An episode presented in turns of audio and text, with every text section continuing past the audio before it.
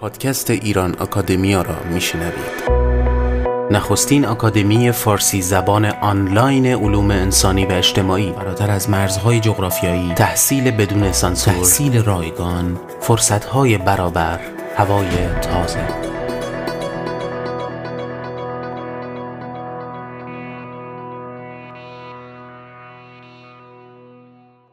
سلام دوستان سجاد سپهری هستم و این اپیزود سی و دوم پادکست ایران آکادمی است. این پادکست آموزشی بر علوم انسانی اجتماعی متمرکز است و بر 11 پلتفرم پادکست در سراسر جهان در دسترس شماست و کافیه که نام ایران آکادمیا رو جستجو کنید در این پلتفرم ها یا از طریق شبکه های اجتماعی در پلتفرم مورد علاقه و استفادهتون اون رو مشترک بشید. ما البته توصیه می‌کنیم در انکر مشترک بشید و در همونجا هم برای ما پیام صوتی بذارید و در تولید این پادکست ها مشارکت کنید. لینک های مفید این پادکست و هر پادکست در زیر اون قرار داده شده.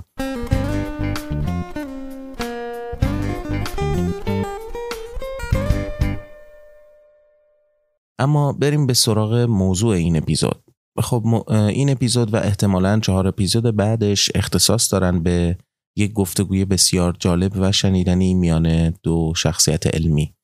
گفتگوی سعید پیوندی استاد دانشگاه لورن فرانسه که چند اپیزود پیشین به سخنان اون گوش دادیم و که در باب دانشگاه و جامعه مدرن بود با پژوهشگر علوم اجتماعی مقیم پاریس و نویسنده دو کتاب فرانسوی درباره کسروی و هویت ایرانی و صاحب مقالات متعدد علیرضا منافزاده. در این اپیزود شما با علیرضا منافزاده و آثار او آشنا میشید. قابل توجه دوستانی که برنامه ایران آکادمیا در تلویزیون اندیشه رو هم دنبال می‌کردن این که این گفتگوها در اونجا هم پخش خواهد شد و در نهایت ویدئوی این گفتگو در پایان اپیزودها در سایت آگورای ایران آکادمیا و کانال یوتیوب ایران آکادمیا در دسترس مخاطبان خواهد بود.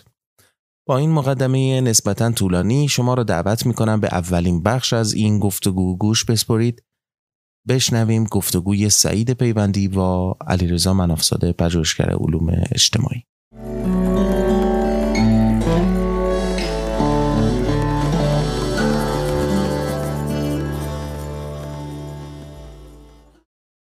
علیرضا منافزاده پیش از هر چیز من تشکر می‌کنم از اینکه دعوت ایران آکادمیا را قبول کردین برای این مصاحبه. این مصاحبه قرار در مورد کارهای خود شما در مورد تاریخ و همچنین پژوهش تاریخی انجام بشه. برای اینکه بتونیم خوب وارد بحث بشیم اجازه می‌خوام که اول از شما سوال کنم که کارهای تاریخی خودتون و کاری که در حوزه پژوهش تاریخی انجام دادین و اول معرفی بکنین تا ما بتونیم به تدریج بریم سراغ بحث های مختلفی که پیش بینی شده. خب همونطوری که اطلاع دارید اول از اینکه از شما خیلی تشکر می‌کنم که من رو دعوت کردید. همونطور که می‌دانید من دو کتاب به زبان فرانسه منتشر کردم و چند تا رساله هم به زبان فارسی منتشر کردم. دو کتاب من به زبان فرانسه یکیش درباره زندگانی و آثار کسرویه اول از کسروی شروع بکنم. بعد از انقلاب خیلی ها به کسروی توجه کردند. به سبب آنکه کسروی در واقع اولین قربانی اسلام رادیکال بود. می‌دانید که در 1946 میلادی به دست فدایان اسلام کشته شد و من دیدم که خیلی ها به صرف اینکه این قربانی اسلام رادیکاله بهش توجه کردند و در واقع بیشتر به آغازه های اسلام رادیکال در ایران پرداختند با مرگ کسروی. یعنی به خود کسروی و آثارش کمتر توجه کردند. من وقتی شروع کردم به خواندن آثار کسروی و زندگانیش متوجه شدم که این در درجه اول یه شخصیت تاریخیه. یه مورخ بزرگیه یک اصلاحگر به هر حال اجتماعی و یک زبانشناس به هر حال اتودیدکته و خیلی چیزهای دیگر که فکر کردم درباره خود زندگانی و آثار او کار بکنم. به جای اینکه متمرکز بشم روی مسئله قتلش برم درباره زندگانی او کار بکنم و هدف منم این بود که چگونه می‌توانم از طریق مطالعه زندگانی و آثار کسروی دوره ای رو که کسروی درش زندگی می‌کرد بفهمم و فهم پذیر بکنم و این اصلا یک متدیه در تاریخ نویسی که بعدا البته صحبت خواهیم کرد درباره روش شناسی تاریخی بر اینکه شما وقتی که یه شخصیت تاریخی رو انتخاب می‌کنید زمان تاریخی مشخصه.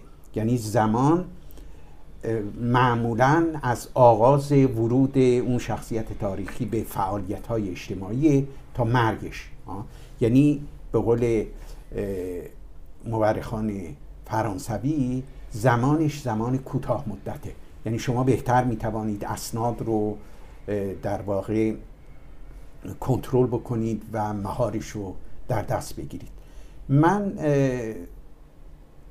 به کسروی از این نظر علاقمند شدم که به هر حال او یک شخصیت استثنایی بود و از طرف دیگر یه, یه جوری در واقع جامعه روشنفکری دوره خودش رو نمایندگی می‌کرد. ها مسائلی که باهاش درگیر بود به هر حال مسائلی بودند که روشنفکرهای دیگر هم باش درگیر بود چه چیزی تو کسروی اساسی بود برای شما؟ یعنی بیشتر برای مثال کارهای تاریخی کرده بود یا اینکه نوع ورودش به مسائل اجتماعی از جمله نوع برخوردش با دین؟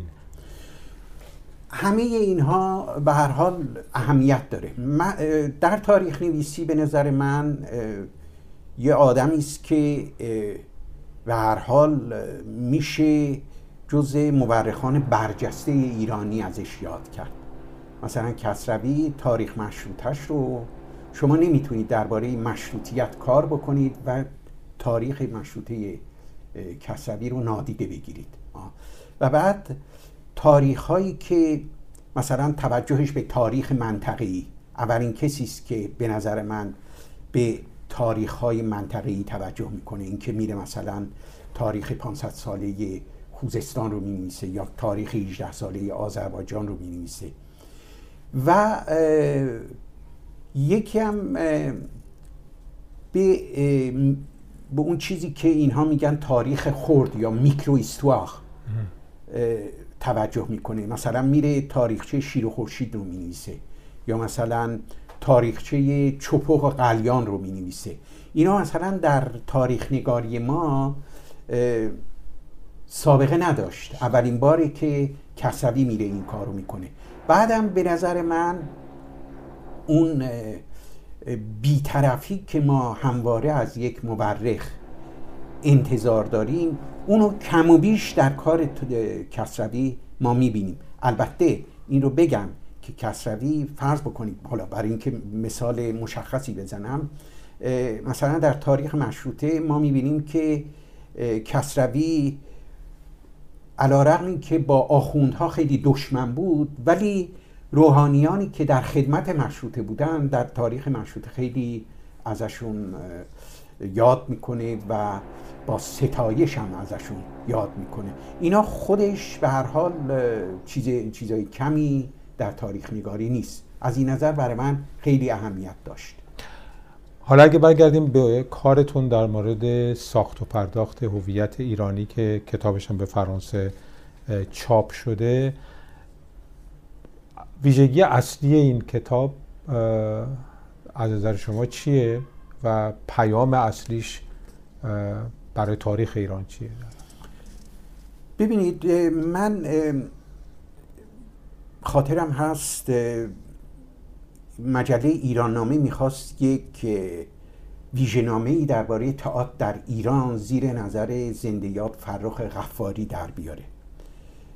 از من فکر می‌کنم داریوش شایگان بود خواست که فصل تعذیه در ایران کتاب ادیان و فلسفه ها در آسیای میانه مال گوبینو رو ترجمه بکنم من تا حال گوبینو رو نخوند تا اون زمان گوبینو رو نخونده بودم. وقتی که من شروع کردم به ترجمه این فصل شروع کردم به خواندن کتاب و کتاب های دیگر گوبینو و خیلی جالب بود درباره ایران بود. و من متوجه شدم که ایرانیان نیمه دوم قرن 19 تصویر ذهنی کاملا متفاوتی با تصویر ذهنی ما از ایران و ایرانیت داشتن. و من کنجکاو شدم گفتم خب چطور اونا یه جور دیگه درباره ایران میاندیشیدن و ما یه جور دیگه میاندیشیم. در نتیجه رفتم بفهمم ببینم این کی این تصویر عوض شده. در نتیجه من با تئوری های در واقع از پیش آماده به سراغ این موضوع نرفتم. این یک کنجکاوی بود و من رفتم مجله ها و اسناد مربوط به اون دوره رو خوندم یعنی نیمه دوم قرن 19 و اوایل قرن بیستم و دیدم که بله در یک دوره یک گروهی از سرآمدان فرهنگی و سیاسی ایران همت کردند و این تصویر جدید از ایران و ایرانیت رو ساختن. کاری که من در کتاب خودم کردم که جنابالی هم لطف کردید و یک مقاله مفصل و به هر حال ارزشمندی درباره این کتاب نوشتید این است که نشان بدم چگونگی شکلگیری این هویت جدید رو. حالا من بعد از اینکه سالها بعد وقتی که خود این کتاب رو برداشتم یه مقدار ورق زدم و اینها متوجه شدم که چقدر کمک می‌کنه به ما برای درآمدن این درآمدن از این بحران هویتی که امروز ایرانی ها دوچارش هستند یعنی ما می‌بینیم که یک هویت ملی ملی لایک در دوره مشروطیت پیش از مشروطیت و دوره بلافاصله بعد از مشروطیت ساخته میشه و در سراسر دوره پهلوی ها از طریق آموزش همگانی در چندین نسل از ایرانی ها درونی میشه. بعد این هویت یه جایی در واقع مخالفت برمیانگیزه. مخالفت مثلا روحانیون و انقلابیان مذهبی رو برمیاندیشه که چرا مثلا مذهب شیعه رو به عنوان یکی از عناصر سازنده هویت ایرانی این حذف شده مثلا در در تاریخی که در مدارس درس میدن این وجود نداره. از یه طرف خب یه عده دیگری با زبانها و نمی‌دونم دینها و به حال سنت های دیگر اونا هم یواش یواش شروع کردن به اعتراض کردن و اینها و یه بحران هویتی به وجود آمد. البته بعد از انقلاب این بحران شدیدتر شد. معذرت می‌خوام. برای اینکه این انقلابیان دینی که به قدرت رسیدن در واقع آوردن مذهب شیعه رو نه تنها به عنوان عنصر سازنده هویت ایرانی بلکه محور هویت ایرانی قرار دادن. و این سبب شد که نه تنها مخالفت به هر حال ایرانیان لایک رو بربیانگیزه بلکه ایرانی هایی که به هر حال سنی مذهب هستند یا معتقد به دین های دیگر هستند. یعنی ایرانی ها رو نه تنها دو پاره بلکه چند پاره کرد. و این بحران هویتی امروز در ایران وجود داره و ما از طریق خواندن این کتاب می‌فهمیم که بالاخره گیر و گرفتاری های این هویت ملی ایرانی کجاست.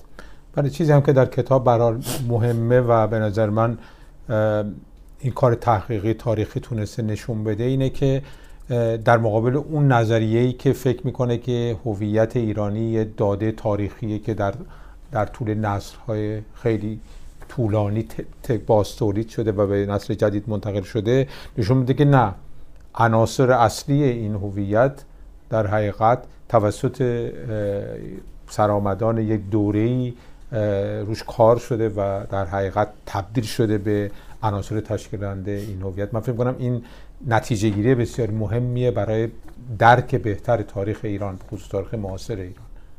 کاملا درسته. مثلا شما نگاه بکنید فرض بکنید مثلا شاهنامه فردوسی. شاهنامه فردوسی رو در سراسر تاریخ اسلامی ما در قهوه خانه ها نقال ها میخوندن.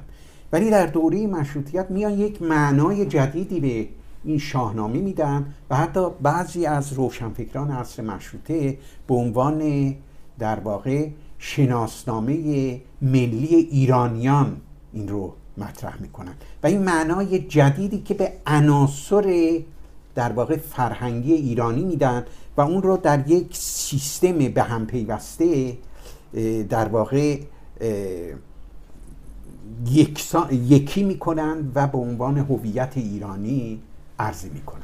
من با دیدن کارهایی که منتشر کردین برخوردم به یکی از اولین کارهای شما در مورد معرفی مکتب آنال در تاریخ نویسی در ایران. که اونجوری که خود شما گفتین پیشتر این مکتب به این ترتیب در ایران معرفی نشده بود. خب این مکتب در فرانسه بسیار مطرح بوده و هست. اول شاید لازم باشه که یک چند کلمه در مورد این معرفی کردین صحبت بکنیم تا حالا شاید در بخش های دیگر برگردیم به اون مسائل اصلی که در ارتباط با این مکتب مطرح هست. ببینید من دوره دانشجویی در کلاس های درس روژه پختال یکی از مورخان فرانسوی و مارک فرو شرکت می کردم و اونجا با این مکتب آشنا شدم. دیدم مکتب خیلی جالبیه برای اینکه برای اولین بار اینها میان درباره روش های تاریخ نویسی به صورت خیلی جدی صحبت می‌کنن. بعد من شروع کردم به مطالعه این مکتب و دیدم که ایرانی ها با این مکتب آشنا نیستن. اولین کاری که به زبان فارسی درباره این مکتب شده همین کاری است که من کردم. در مجله نگاه نو.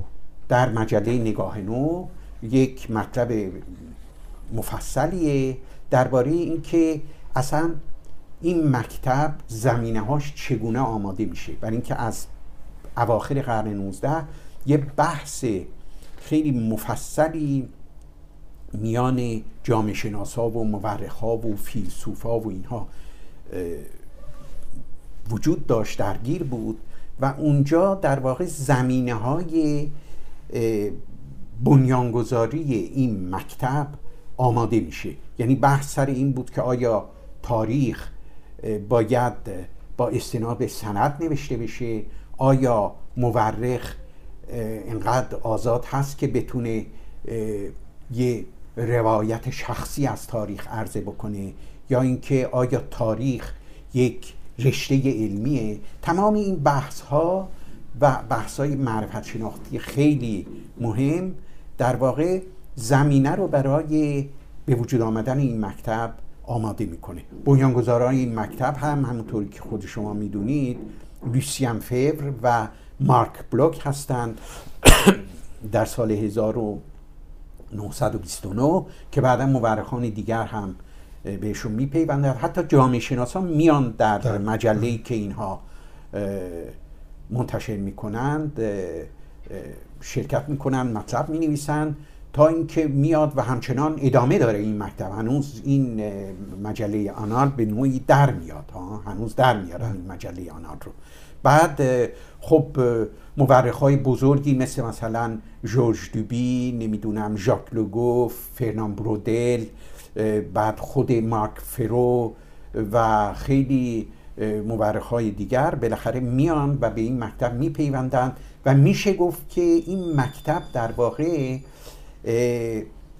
یک چهارچوبی برای کار تاریخی و پژوهش تاریخی فراهم بله، ما برمیگردیم یه مدار دیرتر به در بحث روش شناسی برمیگردیم به این مکتب. برای اینکه بسیار مهم هست در واقع بازگشت به این مکتب و توجه به بوده به خصوص معرفت شناسی هم که این مکتب مطرح می‌کنه. یکی از دیگه از کاراتون که خیلی باستاب داشته در نقدیه که به کارهای آرامش دوستدار نوشتین. چرا در واقع این نقد مهم بود برای شما و چه چیز اساسی تو این نقد مطرح میشه؟ ببینید آرامش دوستدار بعد از انقلاب خب یک سری مقاله در نشریه های گوناگون می نوشت و به عنوان یکی از روشنفکران مطرح دوره پس از انقلاب بود. دست کم در خارج. بعد من متوجه شدم که در ایرانم به هر حال کسانی بهش پرداختن و کاراشم میخوندن. منم مثل هر ایرانی شروع کردم به خواندن اون مقاله ها که بعدا به صورت کتاب در آورد چند سه چهار تا کتاب به هر حال در آورده و این کتاب ها رو من خوندم. بعد دیدم یه مقدار تناقضگویی می‌کنه در در کتابهاش. از طرف دیگر مثلا میاد یک مفهومی رو می‌گیره تحت عنوان دینخویی و می‌خواد سراسر تاریخ ایران رو با یک مفهوم توضیح بده. و اینکه اگر ما به چنین سرنوشتی دوچار شدیم به این دلیل بوده که ما اصلا سراسر تاریخمون فرهنگمون دین خوب بودیم. خب همه اینها من رو کنجکاف کرد یه مقدار برم جستجو بکنم. مثلا درباره زایش فلسفه در یونان یه حرفایی زده. یا مثلا یه دفعه آمده گفته که زکریای رازی تنها اندیشنده نمی‌دونم ایرانی بوده در تاریخ اسلامی ما. همه اینها یه سری احکام به هر حال عجیب غریبیه که منو کنجکاف کرد برم یه مقدار جستجو بکنم. و دوستان من رو تشویق کردن که بشینم واقعا بنویسم نقد بنویسم. من البته نقدم رو اول با معرفی آرامش دوستار و کارش شروع کردم. خیلی محترمانه بدون زبان جدلی یعنی برعکس خودش که خیلی زبان پولمیک و تندی داره. من خیلی با احترام شروع کردم کاراشو معرفی کردن که این اصلا اساس فکرش چیه. بعد رفتم در جهت توضیح تناقض های این مثلا اینکه رازی رو این چگونه بعد فهمیده. مثلا تنها رفرانسی که ارجایی که میده درباره رازی کتاب سالمون پینس آلمانیه. سالمون پینس به حال تو فرانسه هم بوده. بعد بیشتر به اون رفرانس میده و در واقع میشه گفت که آثار خود زکریای رازی رو او نخونده. در حالی که زکریای رازی به هر حال بخشی از آثارش به عربی هست و به زبانهای اروپایی هم ترجمه شده. مثلا من خودم رفتم در این انستیتوی دنیای عرب آثارش رو پیدا کردم به عربی و فرانسه و بیشتر از اونها استفاده کردم. و, و دیدم که چقدر مثلا این اشتباه می‌کنه. مثلا میگه رازی افلاتونی بوده در حالی که رازی مثل دیگر متفکران دنیای ما نو افلاتونی بوده. اصلا افلاتونی نبوده اصلا افلاتون رو اون موقع به اون صورت نمیشناختم بیشتر نو افلاتونیان بودن که در جهان اسلام اثرگذار بودن.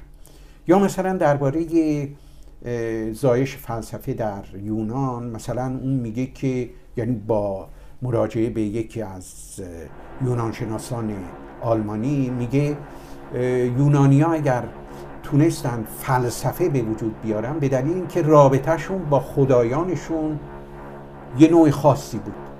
در حالی که من رفتم مطالعه کردم آثار یونان شناسان بزرگ رو خوندم چه انگلیسی چه فرانسوی. دیدم نه اینجوری نبوده. این اصلا یک رویداد به هر حال تاریخی مثلا بعد از اینکه اون تمدن کاخ بهور یونانی. از بین رفت یونانی ها در بانده بودن که این شهر رو چگونه اداره بکنن و رفتن توی این میدان های خودشون جمع شدن و شروع کردن به بحث کردن. و از دل این بحث ها بود که سیاسی به اصطلاح فلسفه بیرون اومد. ما اگر نگاه بکنیم می‌بینیم که زبان فلسفه در یونان در آغاز یه نوع زبان سیاسیه در واقع از دل سیاست مدن به قول خودمون فلسفه یونانی به وجود آمد. یعنی یک جریان بسیار پیچیده ای بود و این نبود که صرفا چون اینا با خدایانشون یه رابطه خاصی داشتن. همون رابطه رو مثلا سومری هم داشتن یا مثلا بابلیان با خدایانشون داشتن. ولی از دلش فلسفه به اون معنای یونانی در نیامد. مرسی خیلی ممنون